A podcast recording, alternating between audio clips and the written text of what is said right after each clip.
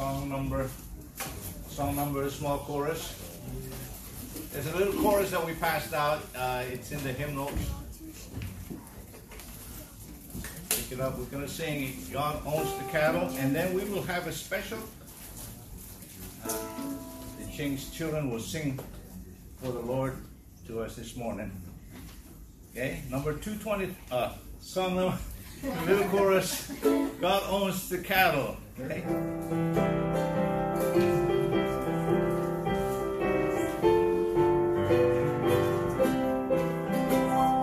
God owns the cattle on 1,000 hills, the world in every mine.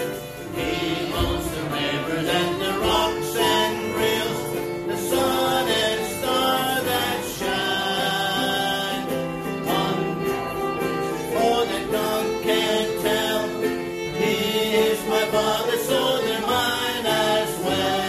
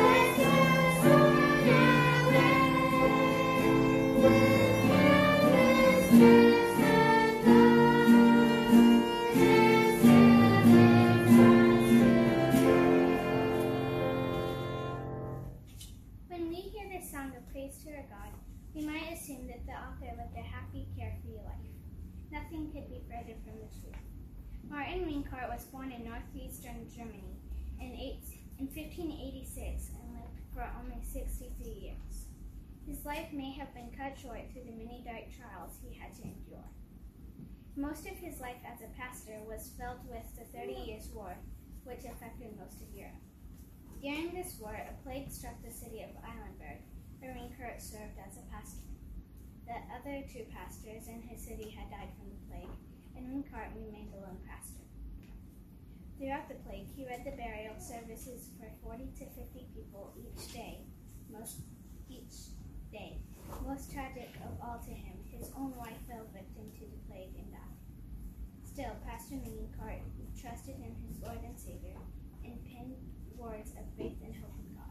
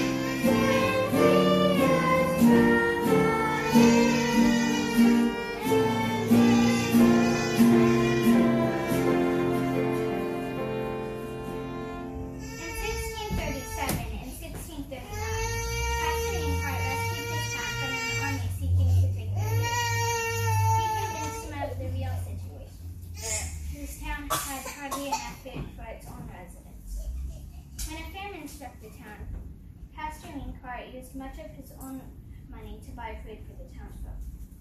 Pastor Rinkart died October 24th, 1648, a prematurely aged man. Truly, Pastor Rinkart brought great blessing to the people around him, fully knowing that all blessing, especially the greatest blessing of all, forgiveness of sin and the gift of eternal life, come from God the Father through the Lord Jesus Christ.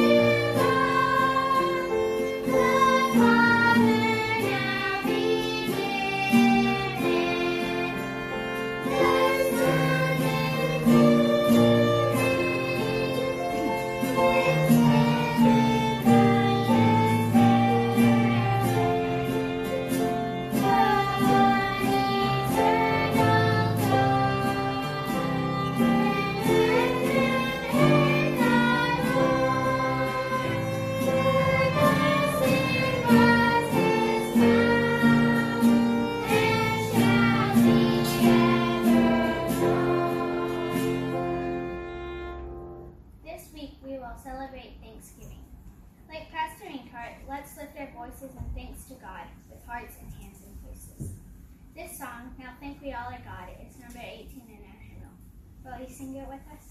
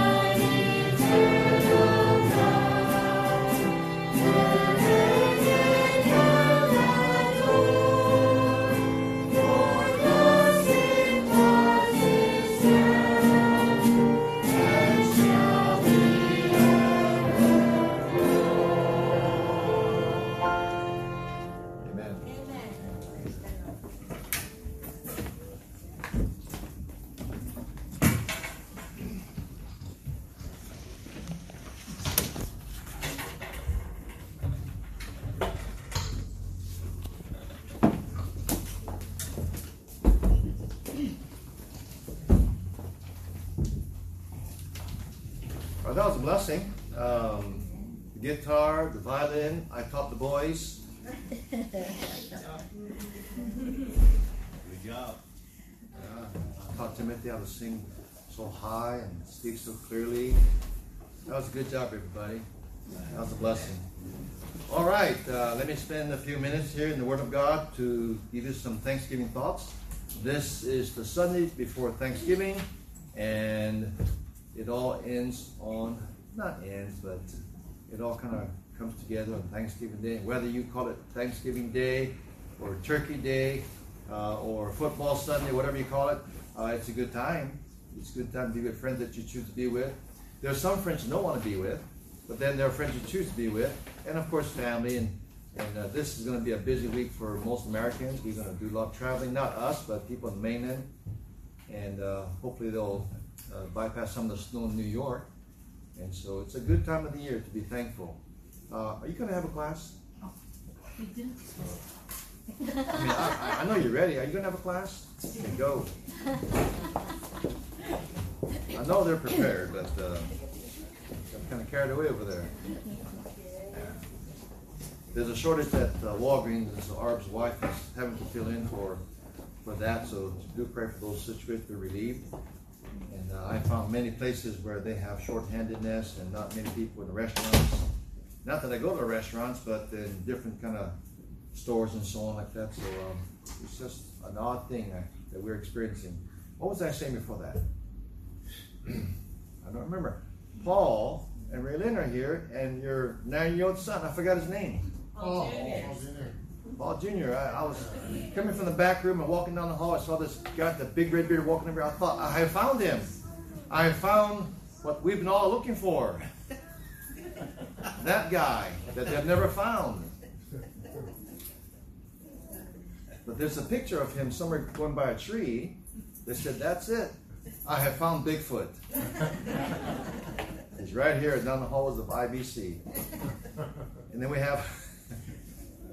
Then we have visiting with us a veteran missionary from Australia for 40 years. Brother, I forgot your name too.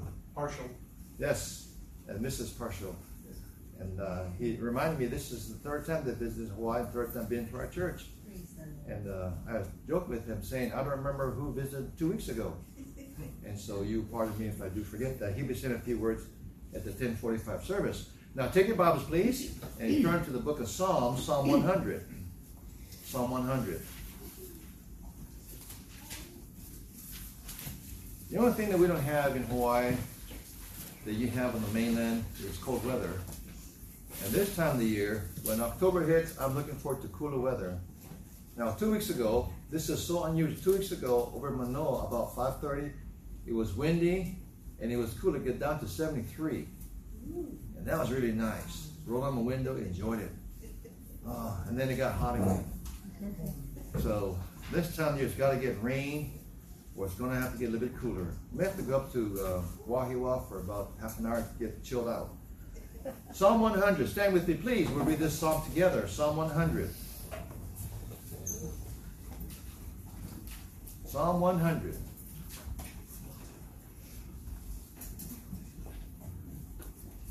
Psalm 100. Okay, let's read together, please. Make a joyful noise unto the Lord, all ye lands. Serve the Lord with gladness. Come before his presence with singing. Know ye that the Lord, he is God. It is he that hath made us, and not we ourselves. We are his people, and the sheep of his pasture. Enter into his gates with thanksgiving, and into his courts with praise. Be thankful unto him, and bless his name.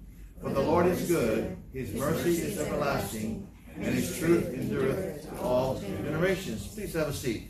Now, the setting behind Psalm 100 is really an interesting one. It's about the coming king. It's about the king reigning from Jerusalem. The millennial kingdom will take place one day. It hasn't happened. It didn't happen in Psalm 100. It's looking forward to that time.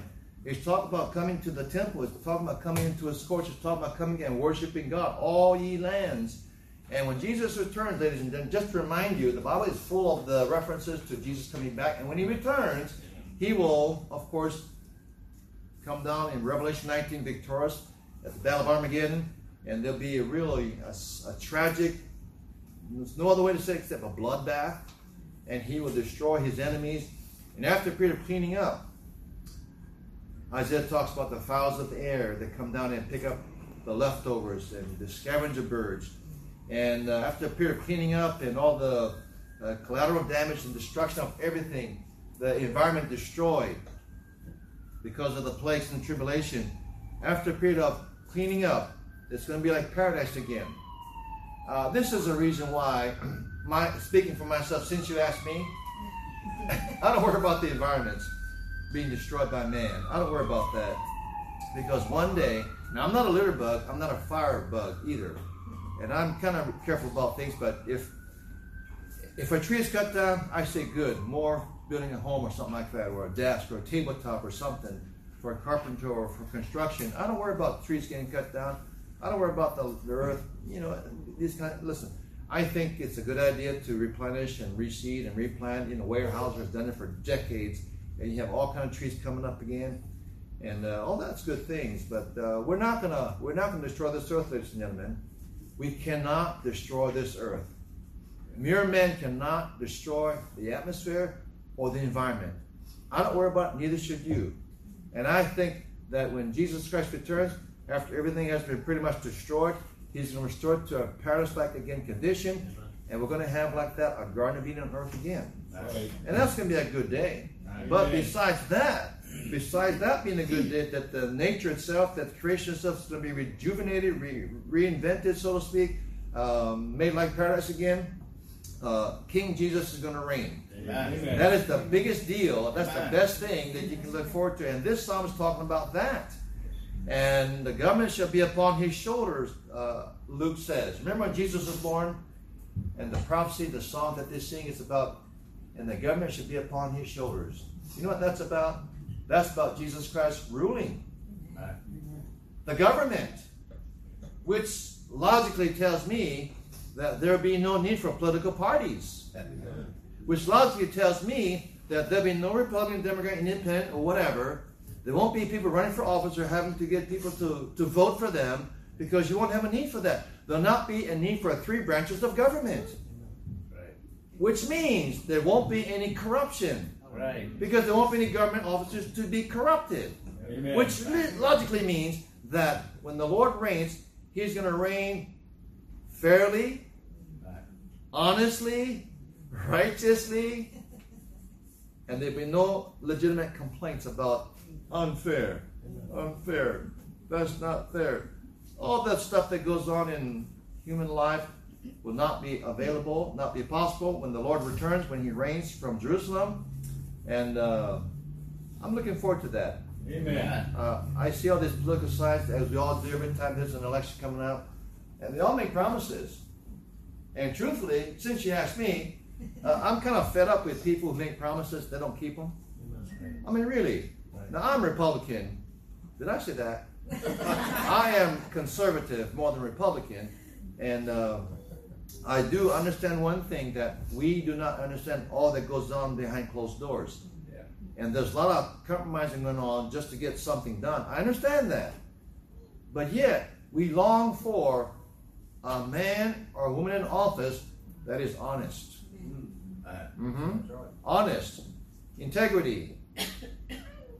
I'm here to serve the people, and I'll do my best to serve the people, fulfill my promises, and if I get kicked out after one term, that's okay, because I will keep true to my commitment to my people. We don't see that too much. And so, that won't go on when the Lord comes back, and when he comes back, he's going to appoint you and me and other Christians to rule and reign over a town, over a city, over a state, maybe over a country. The Lord talks about that, about being faithful, and that we will rule. And so our ruling over different parts of this world in the kingdom depends upon faithfulness, serving him before. Then people are going to complain, well, how come he's got to rule over the Netherlands? Well, none of your business. Well, how come he's ruling over the Big Island? Well, because he's Hawaiian. Well, how come he's ruling over Nevada? Because nothing else is there, and he's going to have to be there, and whatever. And there's going to be people appointed to rule by the Lord himself, and nobody's going to complain, this is unfair. Now, if you're going to complain about, well, how come I got only 2 acres and he's got all of the island of Maui? Well, the Lord is just and righteous, remember, and you will get a portion of relationship to rule based on faithfulness. So if I were you, I'd take that seriously, and I'd look at my life and say, well, I better be faithful, because there's something ahead of me if I'm faithful.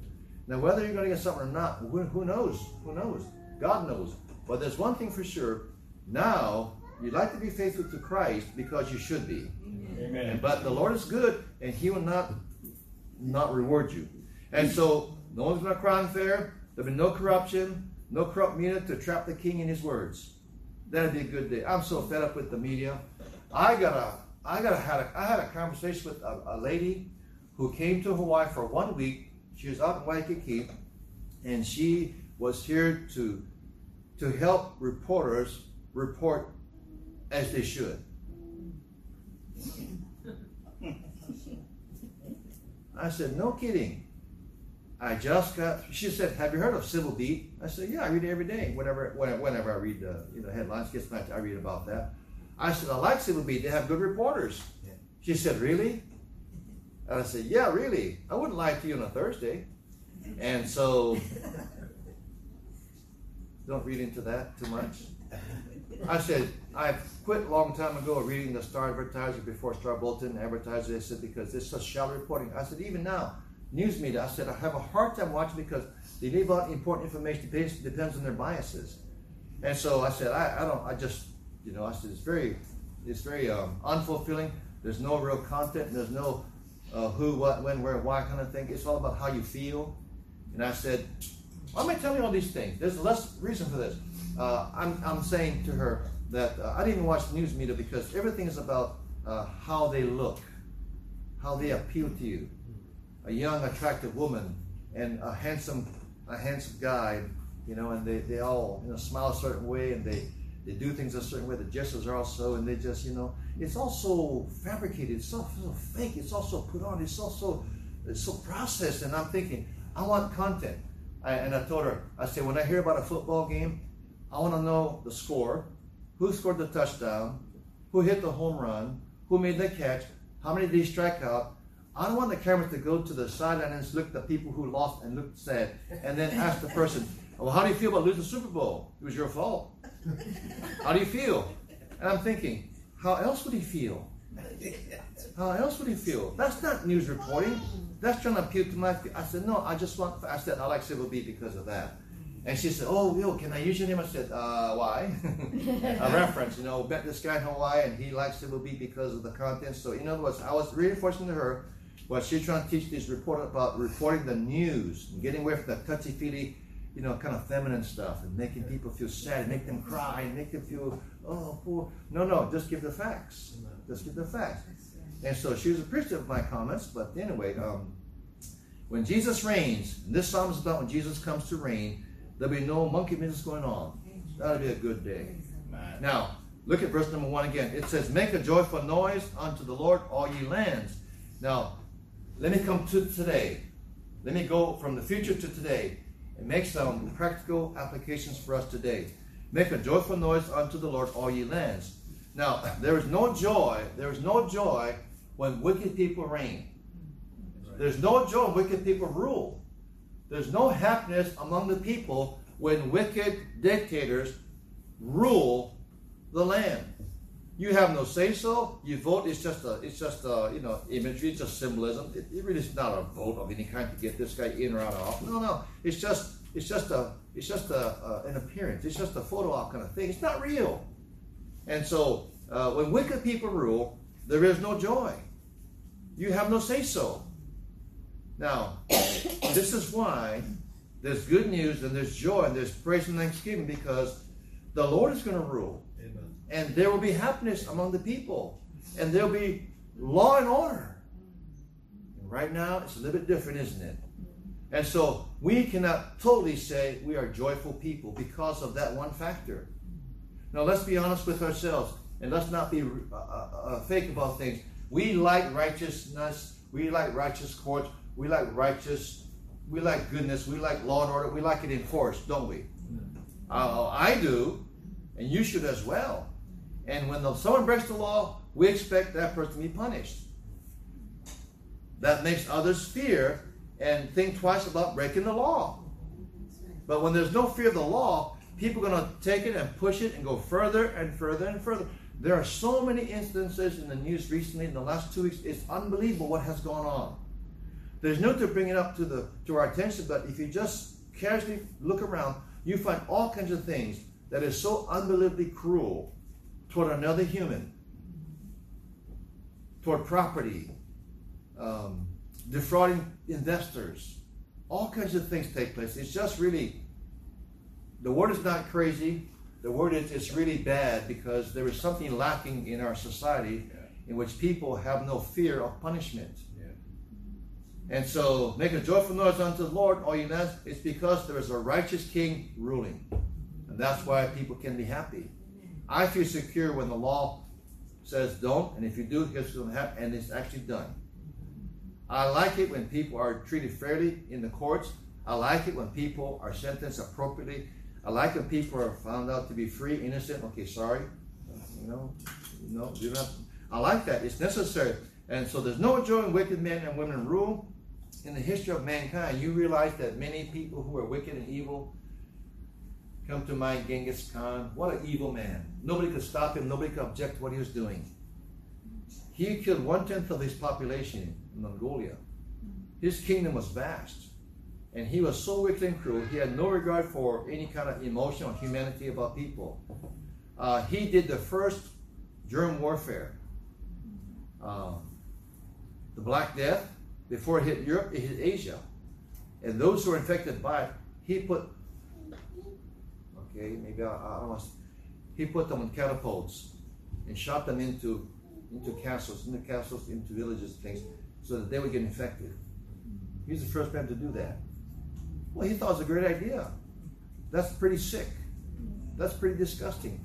He's a man, probably devil possessed. Do that kind of thing. And then you name the other people. Joseph Stalin, he was also evil, unbelievably cruel to his own people for his own selfish gain. One thing to say to you is that he had a thing where he made a list, a name list of people, and he put a tick mark next to them, and that tick mark meant they are to be executed. And on that list were not only former friends, present enemies, those who spoke ill against him. On the list were brothers-in-law, sisters-in-law, people like that.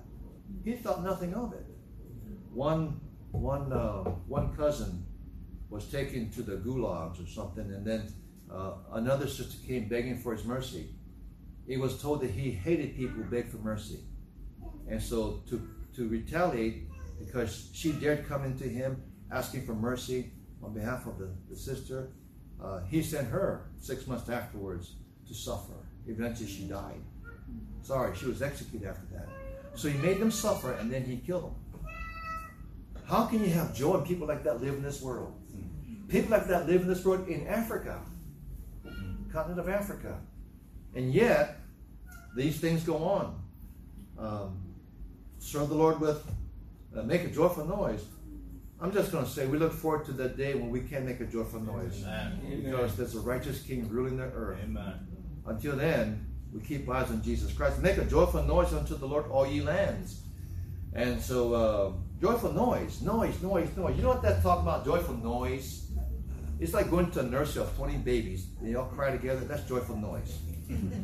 It's like going into a room and you have a bunch of different people from different countries. You have Filipinos, they speak in Tagalog, Ilocano, Visayan. And what's the other one? Okay, so that's 3 I know of. Then you have a Chinaman speaking in Mandarin, Cantonese. Then you have somebody from the Netherlands. You have someone from France and Germany. And then you have somebody from Hawaii speaking pidgin. And they're all talking together. And somebody from the South. And... you can't understand them sometimes when speaking in the South. And then you have them all talking together. They're all making joyful noise together. It's like a racket. It's like an orchestra tuning up before the performance. You can't understand it. Now that's just to say, when they're making a joyful noise unto the Lord, it's all good. All the land shows up, and they're worshiping God, they're praising Him, they're thanking Him, they're glorifying Him. It's just a big racket, but it's a good racket. It's a good one. Because righteousness rules, and they're happy. I hope you can appreciate that. Look at verse number 2. Serve the Lord with gladness, come before His presence with singing. Now these people in this psalm, looking to the future, they get it. They understand that there are three reasons why they come to the Lord's house, the temple, and they praise Him with singing, loud singing. They're jumping up and down, they're clapping, they're making noise. It's like someone won the Super Bowl. Their team won the Super Bowl. They're happy because the King is there. And so, number one reason why they get it. Know ye that the Lord, He is God. It is He that hath made us. The first reason why they're happy and praising the Lord is because they know the Lord, who He is, and He is exalted in His rightful place. Know ye that the Lord, He is God. They know that. They know that everything that they're looking at has come about because the Lord did this. No man could have done that. And so God is put in His rightful place. He's the Creator, He's God, and He is praised, and He is glorified, He is thanked. Now, if a man gets, number one, that God made him, and he's not self-made, his outlook on life is totally different. I did use the word self-made. A lot of people are successful. They worked hard. They got something going on up here that's good. You cannot get to the top, whatever that top is, unless something's going on up over here. True? You can't be a dummy and get to the top. You can only cheat so much, and then you're going to get caught and get busted. But if you're wise, you're smart, you access information, use it wisely, use knowledge wisely, you can really move up, so-called, and then you get you reap what you have sown. And so it's going to have to be sharp up here. But that doesn't mean you alone got up there. It doesn't mean you can walk on like this. You ever see a peacock? Go in Paradise Park or Waimea Bay, you see a peacock walking around. When they walk around, they don't want to show. They just walk around. But when they want to show off how beautiful they are, they just fan out. And look at all the beautiful colors, and the shimmering and the glowing. It's just beautiful. And they just look like this, like, look at me, look at me. When you watch their head like this, they're saying, look at me, look at me, look at me. If I could sign an autograph, I'll sign your autograph if I could. Look at me, look at me, look at me. That's what they do. And when you look at those birds, you say, surely there is a God that made that beautiful bird. Nobody is self-made. They're happy because they get, number one, that God is their creator. Yes. And it is He that made them and not they made themselves. You got to get that one point. If you get the one point, it'll cause you to live a life of humility. It'll cause you to live a life of gratitude. It'll cause you to live a life of indebtedness to God. If it wasn't for the Lord, well, just where would you be? What would you be? He's exalted into His rightful place as the Creator, as God. And He says, and not we ourselves. 2, the people are humbled, for they know their place. They're created by God.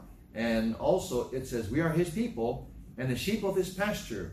Verse 4 and 5 says, enter into His gates with thanksgiving and into His courts with praise.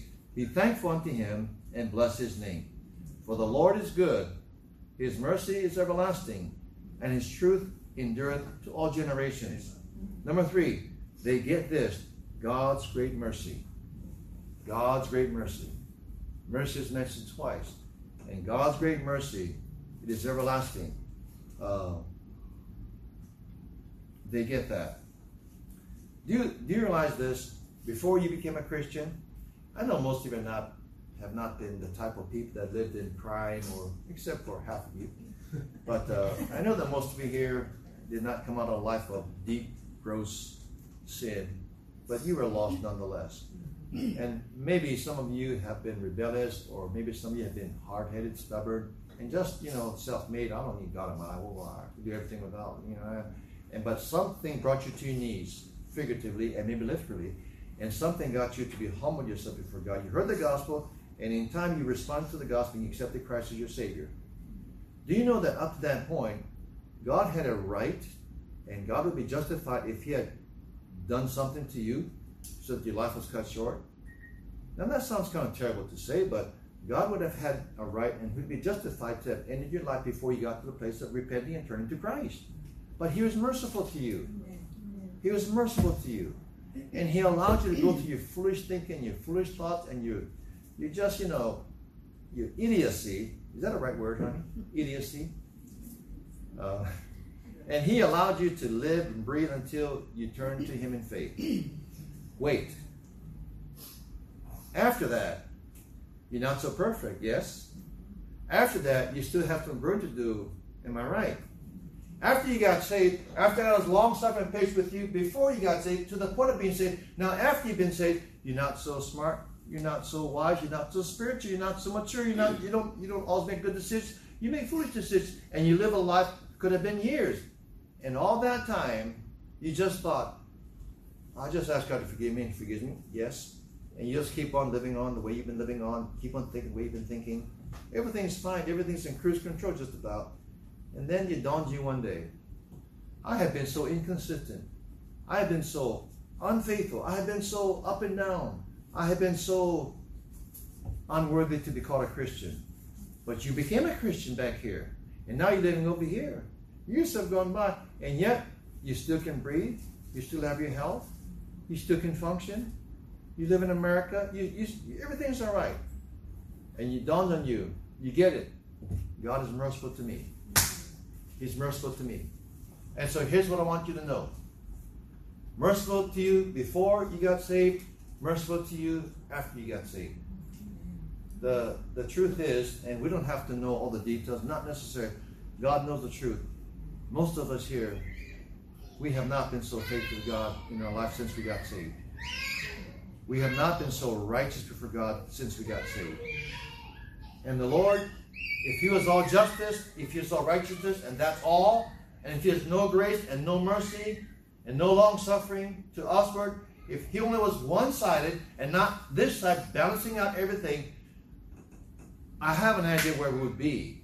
We would not have lost our salvation. That never is in jeopardy. But perhaps we would have had a quite different life. And I know that in the New Testament, the Lord turned over one person to the devil for the destruction of the flesh, and that happened. It could happen to us too, but He didn't do that. Here you are, you're healthy, you're fine, you got no real problems, and you're doing okay. Is there a reason why you're doing okay? There's a reason why you're doing okay. His great mercy. They got it here in this song. We should get it too. We should get it too. Because of mercy. Now, patience, graciousness, long-suffering. Although we've been inconsistent, He has been consistently merciful. I'll say that again. That's original. Though we've been inconsistent, He has been consistently forgiving. Consistently forgiving. That's worth a lot. Amen. That's something to thank God for this week. That He is consistent in His forgiveness. Consistent. It's so hard to be consistent. We'll start reading the Bible one day, 2 days, and the third day slack off, fourth day, go back to the, you know. It's so hard to get up a new habit again. And the Lord understands that. He knows our framework at dust. And I want you to know the balance of this whole picture is that God is not a harsh dictator kind of God. He's not like that. Firm, yes. Will chastise, yes. But is He fair? Absolutely. Is He understanding? Totally. Just like you understand your children. Just like you understand that your husband's not so bright and you forgive him because he doesn't act thoughtful to you. You know, husbands can be really funny. You know the old VHS tape days. Anybody remember those VHS tapes? Anybody? You remember that? Okay, you know, you can get for 6 hours, and you can record your wedding ceremony, and then, you know, you can record over that easily. Just press record. You record over the whole thing. I used to record football highlights and then record over it the next week. You know, just record right over it. Don't have to, just record right over it. You know, some husbands are not real bright. They get the, oh, I need a blank video. I gotta record the Super Bowl. Here's one. Oh, wedding. Take that out. Stick it in. Hit record, because the game's gonna start. You want to get the whole thing. You idiot. The whole thing. Even the halftime show. The whole thing. You record right over the wedding. The whole thing. The reception. The whole thing. The whole thing is gone. Your wife goes there sometime later on, and she looks for that thing to show her cousins, and then she plays it, and all of a sudden, Super Bowl 50 comes up, and your wife's mouth drops open, and she sees red, and she's thinking, I want to get that guy. I want to get that iron. Where's that iron skillet? That 10-inch iron skillet. I'm gonna conk some sense into him. Oh, we do funny things like that. We do bad things like that. But you know what the wife does after she calms down? She looks at her puppy dog-faced husband. She says, you know what? You're such a dope, but I married you. You're my husband. Don't you ever do that again. But, you know, we do things like that as Christians, and the Lord still forgives us continually. Now, there's a good reason to thank the Lord. Praise Him, thankful unto Him, bless His name. All because, verse number 5, listen carefully, for He is good. The Lord is good. Now, I want you to get it. Say with me, please, the Lord is good. I don't believe you. Again, the Lord is good. Yes, He is. And then it says, His mercy is everlasting. Let's say that together. His mercy is everlasting. Now, ladies and gentlemen, that is for us too. And you need to have that in mind as you look at yourself, look at your spouse, look at your children, look at others, look at them like that. And remember this, it's because of God's mercy and goodness, because He is basically good, that you are able to enjoy your life. You have what you have because God is good. And let's see, this is what, Thursday's Thanksgiving. 5 years ago, Thursday, Friday, Saturday. Friday went to the doctor. 5 years ago, Friday after Thanksgiving. Yeah, Friday after Thanksgiving. Went to the doctor. I forget who I went to see. They ran some tests on me. Queens ran some tests on me. And then they ran some stuff off my vein over here. Did a stress test. Completely blew the stress test. And the surgeon who was running stress tests, there's two of them there. My wife's there watching all this go on. And she said, the surgeon said this. The surgeon said, he showed me what was going on, and I didn't know what was going on. I just knew how horrible I felt. And he says, Mr. Ching, this is what we see. You failed the stress test. He said, if you were my father, I would admit you right now to the hospital. Well, what does that mean? What does that mean? I'm healthy. I'm healthy. And had no, and he told me what was going on, and we both cried because we're shocked at what the surgeon was saying. So we got admitted to the hospital. Not we, I did. I did. You have to go and get my belongings and stuff like that, okay? Not you, but so I never went home after that. The next time I went home was the Saturday after. So Friday, hospital Saturday, Sunday, Monday, procedure. Triple bypass, blocked artery, 90, whatever it was. My heart was so strong that it was bypassing the blockage all the time. And so, yet they discovered the blockage. I said, no, not me. Not me. Can't be me. Not me. I'm Chinese. I exercise. I play racquetball. I play tennis. I do this. I do that. I'm active. I'm not some couch potato. Well, it was me. And you could not deny the images. So off we went, and then they did it on Monday. Next thing I know, anesthesiologist comes in. You count backwards from 100. 100, 99, and then I wake up. Have we started yet? Mr. Ching, we're done. You did great. Well, I didn't look great. They wheeled me out. She saw me. I looked like Nancy Pelosi or something without makeup. Nancy Pelosi without makeup. And I just...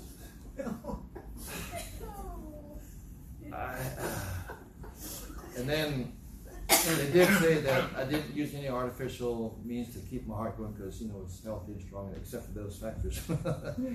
And then I looked down here after a while and I saw this stuff coming out of me. I thought, oh boy, I'm not used to this.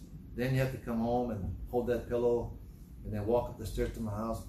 And I never felt so helpless, such like a baby, depending on everybody holding me, get up there and all that kind of thing.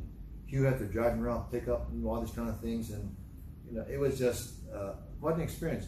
You know what? Never forgot that. Never forgot that. You know why I never forgot that? Because it wasn't me that pulled me out of that. Right. Now, God used the doctors and the surgeons and everything. God used people like that. But it was God who did it. Man. You think I want to forget that? Why would you forget your conversion to Christ? Why would you forget your new birth? Right. Because you get busy in your life. Why would you not look at the day that you got born again as a great day of a new life? Amen. You know, so I stand here, you sit there, and I appreciate breath. I appreciate the stamina, the health that God has restored in me, and I like it. I like being able to carry stuff and push stuff. I like being able to push people in a wheelchair. I like not to be pushed, and it's just a blessing to be able to do some normal things in life. Amen. I tell the older grandkids, I can run faster than you. And they say, yeah. I can jump higher than you. I can, and you know, it's a fun challenge kind of thing.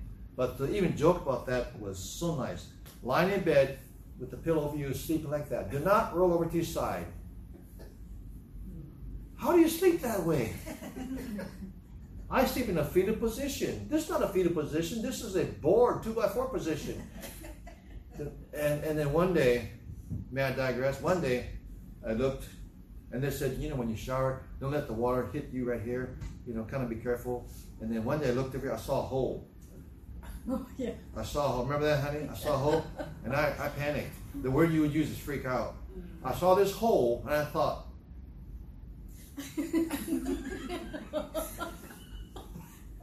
water got down into my body. Like the Wilson tunnel, like the H3 tunnel. It got into my body. And I was panicking and dabbed it up, and she came out and she went, oh! It was the wrong thing to show my wife that, because she is on the hyper side of things. I mean, she screams when she sees my ulcer roach, you know, and she would jump up and holler like somebody.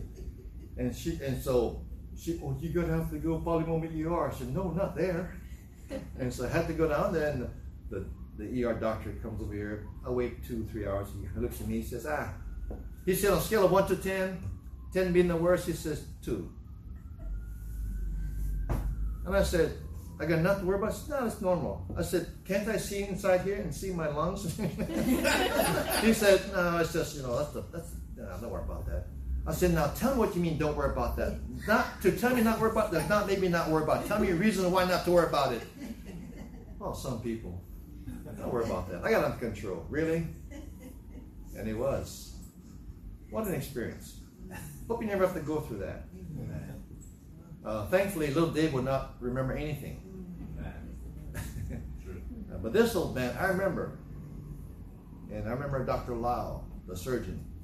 Maybe he's retired by now, but God used these people. So we thank him for many things. You ought to thank God for your good health.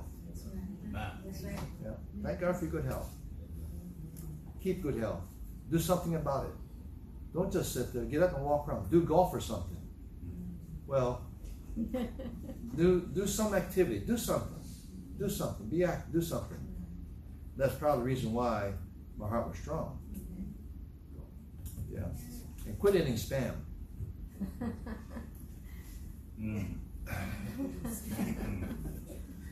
Enter into the gates. Enter into his gates with thanksgiving. Thanksgiving is about thanking God. Thanking God. There's much more to say about it. Wednesday night we'll spend some more time about that. But I want to pass on these things from this psalm this morning. Now, I have some good news for you. Now, do you remember what we were talking about, Luke and Emily? Remember? Okay, the time has come. Okay. Now, here's what I'm going to do. Luke and Emily talked to me on, what was it? Last Sunday. Last Sunday, and unbeknownst to me, they had talked about this to themselves, about joining church, and so we talked about that, about what they believe, what we believe, and expectations and so on like that. And so I felt really confident that they want to do right.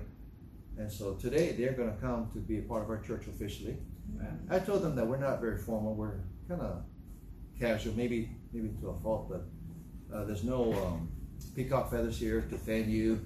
There's no carry you on a, like that, like the King Tut or Queen Root Toot or something like that. We're not going to do that, but we want to recognize you publicly as this is the day that you be part of our church fellowship. Amen. So let me ask you both to come. Hope I'm embarrassing you, but come please. Let me introduce you to them, this young people. This is Luke Peterson, and this is Emily. I didn't think last name was Ling originally. Yeah.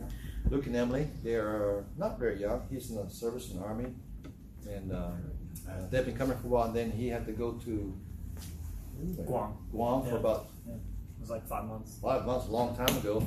But they did tell me that before they left, and she went back to Las Vegas with her parents while he was gone, which is very good thing to do. And they came back to church, and they said that they like coming to church. Asked them why, and tell us why, Emily, because you did more talking than he did, because he's a silent. Yeah, absolutely. Yeah.